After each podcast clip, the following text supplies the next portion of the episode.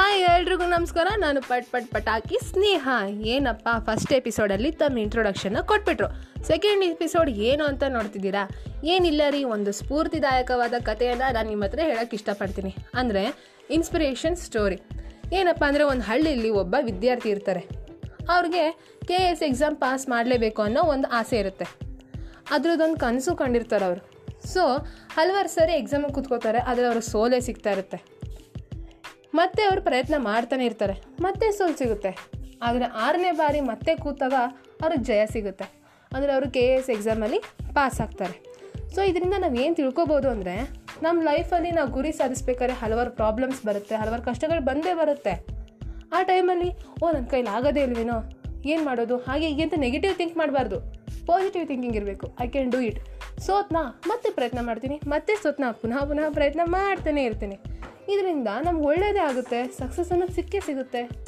ಎಷ್ಟೊಂದು ಜನ ಆಗಲ್ಲ ಅಂದ್ಕೊಂಡು ಬಿಟ್ಬಿಡ್ತಾರೆ ಕ್ವಿಟ್ ಮಾಡಿಬಿಡ್ತಾರೆ. ದಯವಿಟ್ಟು ಹಾಗೆ ಮಾಡೋಕ್ಕೆ ಹೋಗಬೇಡಿ. ನೀವು ಅಂದ್ಕೊಂಡಿದ್ದನ್ನ ನೀವು ಸಾಧಿಸಲೇಬೇಕು.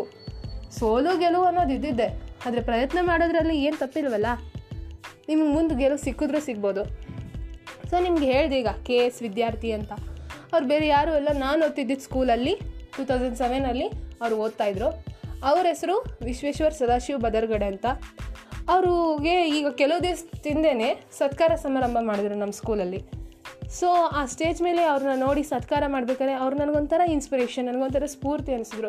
ಮತ್ತು ಅವ್ರ ಮೇಲೆ ಒಂದು ಒಳ್ಳೆಯ ಅಭಿಮಾನ ಬಂತು. ಸೊ ಯಾಕೆ ನಿಮ್ಮ ಹತ್ರ ಹೇಳಬಾರ್ದು? ನಿಮ್ಮ ಹತ್ರ ಶೇರ್ ಮಾಡಿಕೊಂಡ್ರೆ ನಿಮ್ಮಲ್ಲೂ ಕೂಡ ಚೇಂಜಸ್ ಆಗ್ಬೋದಲ್ವಾ? ನಿಮಗೂ ಕೂಡ ನಿಮ್ಮ ಗುರಿನ ಸಾಧಿಸೋಕ್ಕೆ ಮತ್ತೆ ಮತ್ತೆ ಪ್ರಯತ್ನ ಮಾಡ್ತಾನೆ ಇರ್ತೀರಲ್ವ? ಅನ್ನೋ ಒಂದು ಕಾರಣಕ್ಕೆ ನಿಮ್ಮ ಹತ್ರ ಹೇಳ್ಕೊಂಡೆ. ಸೊ ಎಲ್ಲರ ಲೈಫಲ್ಲೂ ಒಳ್ಳೆಯದಾಗಲಿ ಎಲ್ಲರ ಲೈಫಲ್ಲೂ ತಾವು ಅಂದ್ಕೊಂಡಿದ್ದನ್ನ ಸಾಧಿಸಿ. ಸೋದರೆ ಪರವಾಗಿಲ್ಲ. ಮತ್ತೆ ಸಾಧಿಸ್ತಾನೇ ಇರಿ. ಮತ್ತೆ ಪ್ರಯತ್ನ ಮಾಡ್ತಾನೆ ಇರಿ. ಆದರೆ ದಯವಿಟ್ಟು ಆಗಲ್ಲ ಅಂತ ಮಾತ್ರ ಕೂತ್ಕೋಬೇಡಿ. ಐ ಕ್ಯಾನ್ ಡೂ ಇಟ್ ಅಂತ ಪಾಸಿಟಿವ್ ಥಿಂಕಿಂಗ್ ಇರಲಿ, ಪ್ರಯತ್ನ ಮಾಡ್ತಾನೆ ರೀ ಅವಾಗ ನಿಮಗೆ ಜಯ ಸಿಕ್ಕೇ ಸಿಗ್ತಾ ಇರುತ್ತೆ ರೀ. ಏನು ಜಯ ಅನ್ನೋದು ಯಾರ ಅಪ್ಪನ ಸತ್ತೋಲ್ಲ ಅದು ಎಲ್ರಿಗೂ ಇರುತ್ತೆ. ಬಟ್ ಅವ್ರು ಮಾಡೋ ಪ್ರಯತ್ನದ ಮೇಲೆ ಇರುತ್ತೆ. ಈಗ ಹೆಂಗೆ? ನವರಾತ್ರಿ ಟೈಮು ಇನ್ನೊಂದು ಸ್ವಲ್ಪ ದಿವಸದಲ್ಲಿ ದೀಪಾವಳಿ. ಇನ್ನೇನು ಸ್ವಲ್ಪ ದಿವಸದಲ್ಲಿ ಈ ವರ್ಷಕ್ಕೆ ಮುಗ್ದೇ ಹೋಗುತ್ತೆ. ಸೊ ನೀವು ಏನಪ್ಪ ಬೇಡ್ಕೊಳ್ಳಿ ಅಂದರೆ, ಈ ವರ್ಷ ಅಂತೂ ಯಾರಿಗೂ ಲೈಫಲ್ಲಿ ಖುಷಿ ಇಲ್ಲ, ಯಾರಿಗೂ ನೆಮ್ಮದಿ ಇಲ್ಲ, ಯಾರಿಗೂ ದೇವ್ರು ಒಳ್ಳೇದು ಮಾಡಲಿಲ್ಲ. ಬರೋ ವರ್ಷದಲ್ಲಾದರೂ ಆ ದೇವ್ರು ಎಲ್ಲರಿಗೂ ಒಳ್ಳೇದು ಮಾಡಲಿ. ಎಲ್ಲರೂ ತಾವು ಅಂದ್ಕೊಂಡಿದ್ದು ಸಾಧಿಸಲಿ. ಎಲ್ಲರ ಲೈಫಲ್ಲೂ ಖುಷಿ ಇರಲಿ ಅಂತ ಬೇಡ್ಕೊಳ್ಳಿ.